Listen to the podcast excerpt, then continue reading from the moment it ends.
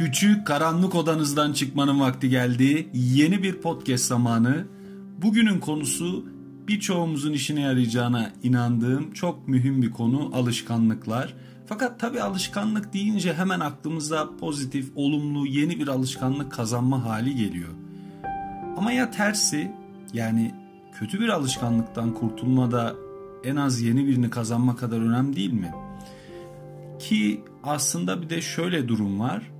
Kötü bir alışkanlıktan kurtulma yeni birini kazanmaktan çok çok daha zor olabiliyor yer yer. Özellikle mesela ne günümüzde en çok e, sorun olan sigara içme alışkanlığı ve bundan kurtulmak için insanlar paralar harcıyorlar, terapilere gidiyorlar.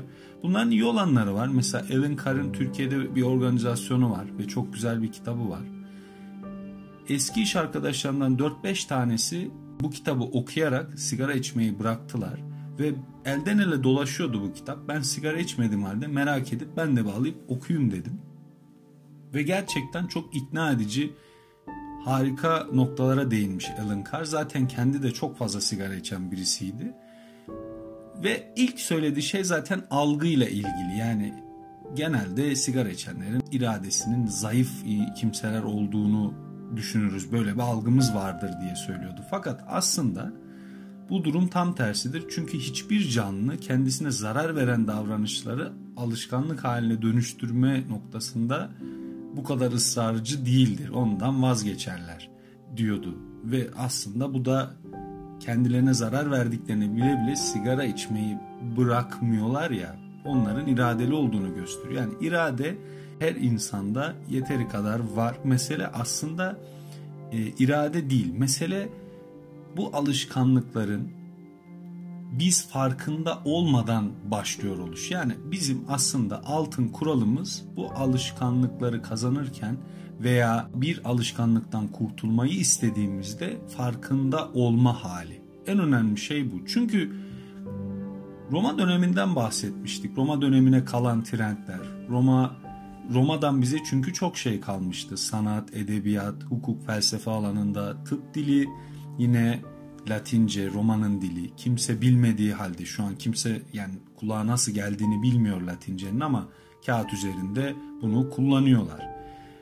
Ama sanki romanın öncesi yok gibi geliyor ya bir yandan da. Çünkü tarih dediğimiz şey aslında yazılı tarihle başlıyor. Yani yazılı olmayan tarihe tarih öncesi diyoruz. Sanki orada bir tarih yokmuş gibi ama orada bile durum aynı. Roma dönemine işte aşı boyası trendlerinden kalan kırmızı kefene kadar uzanan bir süreç var.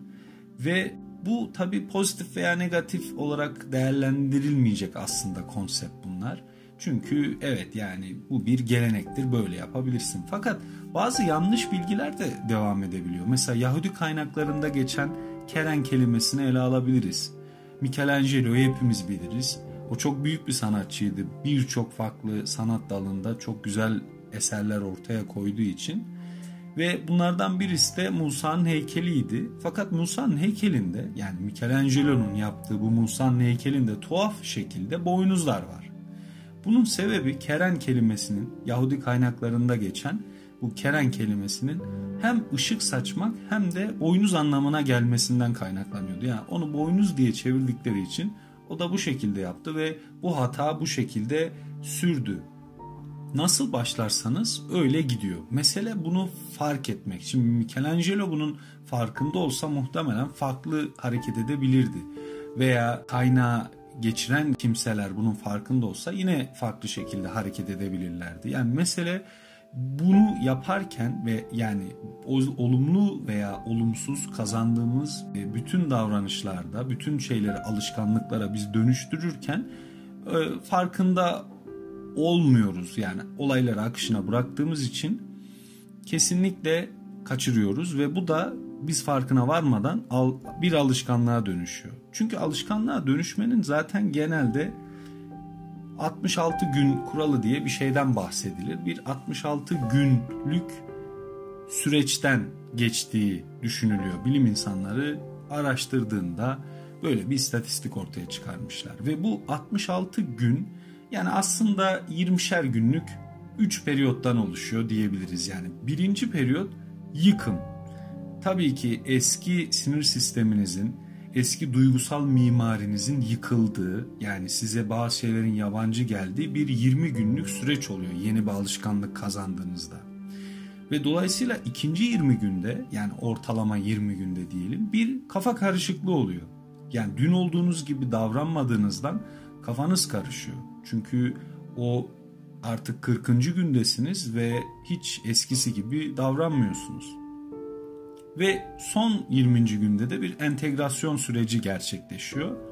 Ve bu sayede de ne oluyor? Artık kanıksıyorsunuz, içselleştiriyorsunuz yaptığınız şey ve sizden bir parçaya dönüşüyor. Yani bu da bir zincir gibi düşünün. Zinciri kırmak veya kırmamak. Yani bütün mesele aslında bu. Bizim altın kuralımız da bunun üzerinde şekilleniyor. Zinciri kırmak veya kırmamak. Şimdi zinciri kırmadığınız zaman 66 gün boyunca devam etmeniz gerekiyor. Ve bu zaten size mutluluk hormonu olarak da geri dönüyor. Her gün onu yapmaya devam ediyorsunuz. Her gün bir şey ekliyorsunuz. Alışkanlığa dönüşmesini istediğiniz şey her neyse her gün onu ufak ufak da olsa yaparak not defterinize bugün bunu yaptım diye kaydediyorsunuz ve bu size mutluluk hormonu olarak dönüyor. Bu bir kere zaten çok ödüllendirme sistemi olduğu için e, çok işe yarayan bir metot. Bundan ötürü sosyal medya hayatımızda yer etti. Çünkü sosyal medyada her gün paylaştığımız şeyler bize mutluluk hormonu olarak geri dönüyor. Ve her gün bunu yaptıkça farkına varmadan zaten 2 ay çoktan geçmiş oluyor. 66 güne ulaşınca alışkanlığa dönüşüyor. Peki yani zinciri kırmada nasıl gerçekleştireceğiz? Mesela çok eski dönemlerde yani belki atalarımızın beslenme alışkanlıklarında da onlar doğada gezerlerken şeker ihtiva eden şekerli bir şey yediler ve beyin direkt sinyal gönderdi. Dedi ki buranın yerini hatırlıyorsun. Burayı hatırlayacaksın. Buraya bir daha geliyoruz. Ve bu şekilde orayı hatırladılar. Bir daha gittiler, bir daha gittiler ve bu şekerli şeylerin yerlerini ezberlemeye başladılar. Fakat beyin bununla da yetinmedi. Daha sonra mutsuz olduğunda dedi ki ya neden mutsuz olduğunda bu şekerli şeyden yemiyorsun ki? O zaman direkt mutlu ederim seni bende. Bu şekilde ne oldu? Strese dayalı yeme bozukluğu e, oluştu. Zaten podcast'ın başında bahsettiğimiz gibi sigara içme alışkanlığı ise çok çok büyük bir oranda reşit değilken başlayan bir aktivite. Yani böyle bir istatistik var. Neredeyse sigara içenlerin hemen hemen hepsi reşit değilken bu alışkanlığı ediniyorlar. Çünkü farkında bile değiller ne yaptıklarının. Tamamen orada bir e, havalı görünme belki istemiyle, belki tamamen e, taklit etme, insan çünkü sevdiğini, çevresindekileri taklit etme eğiliminde oluyor. Tamamen taklit etme eğilimi yüzünden gerçekleşen bir hadise ve bunun farkına varmadan birden alışkanlığa dönüştüğünü görüyorsunuz. İşte bu noktada bizim aslında beynimizde bir otokontrol mekanizması oluşmuş. Yani evrimsel süreçte biraz daha e, geç zamanda oluştuğunu söylüyor bilim insanları bu prefrontal korteksin oluşmuş ve bizim sigara içme gibi olumsuz davranışları bırakmamızı da bu prefrontal korteks yardımcı olmaya çalışıyor aslında. Çünkü entelektüel anlamda bir şeyin yanlış olduğunu hoşunuza gitse bile ya bunu yapmamalıyız anlayabilen bir kısmı beynin bu prefrontal korteks. Fakat şöyle bir kötü özelliği var. Stres anında ilk çevrim dışı olan beynin kısmı da yine burası. Dolayısıyla stres olduğunuz an zaten hiç fayda vermeyeceğini bilseniz bile etrafınıza bağırmaya belki o stresinizi saçmaya bir nefret kusması yaşamaya başlarsınız. Bu da yine bu prefrontal korteksin direkt çevrim dışı olmasından kaynaklanıyor. Çünkü aslında doğru davranışı anlayan, bunu tartışan, bunu size empoze etmeye çalışan, sizi kurtarmaya çalışan e, bir kısım. Fakat böyle olmuyor stres anında. Ve dolayısıyla ne oldu? İki tane çok büyük rahatsızlığı direkt dile getirmiş olduk. Yani birisi yeme bozuklukları ya obezite dünya ölüm sıralamalarında çok önemli bir yeri olan başı çekenlerden birisi bu. Birisi de zaten sigara ve sigaraya bağlı rahatsızlıklar ya öyle ki mesela koah rahatsızlığı bunların başında geliyor. Bir doktor tanıdığım bana istatistikleri söylemişti. Türkiye'de örneğin kanser harcamalarından, araştırmalarından ve kanser hastalarına ayrılan bütçeden daha fazla bir bütçe ayrılıyor. Buna düşünebiliyor musunuz? Yani ve bütün bunlar bu farkındalıkla e, ve biz burada işte ne yapacağız? Bu Alan Carr gibi başka örneğin sigarayı bıraktırma kliniklerinde çalışan tabii insanlar var. Bunlardan birini dinlediğimde bir hastalarının durumunu paylaşmıştı. O kliniğe geliyor ve diyor ki ben sigarayı bırakmak istiyorum. Ve onlar da diyor ki hadi bir sigara. Ve o bakıyor burada mı yakacağım şimdi mi? Evet diyorlar ve yak hani bilerek ve bize betimle bu nasıl bir deneyim. Ve bilerek farkındayken bunu yaptığında hiç de iç açıcı şeyler yazmıyor. Bunu başka hastalarına da yapıyorlar ve ortada neredeyse hiç olumlu bir sonuç yok. Herkes bunun ne kadar tadının kötü olduğundan falan bahsediyor. Çünkü o ilizyonu kırdığınızda beyniniz artık bir ritüel olarak görmüyor. Zinciri burada kırmış oluyorsunuz. Ve orada hoşunuza gitmemeye başlıyor artık o şey.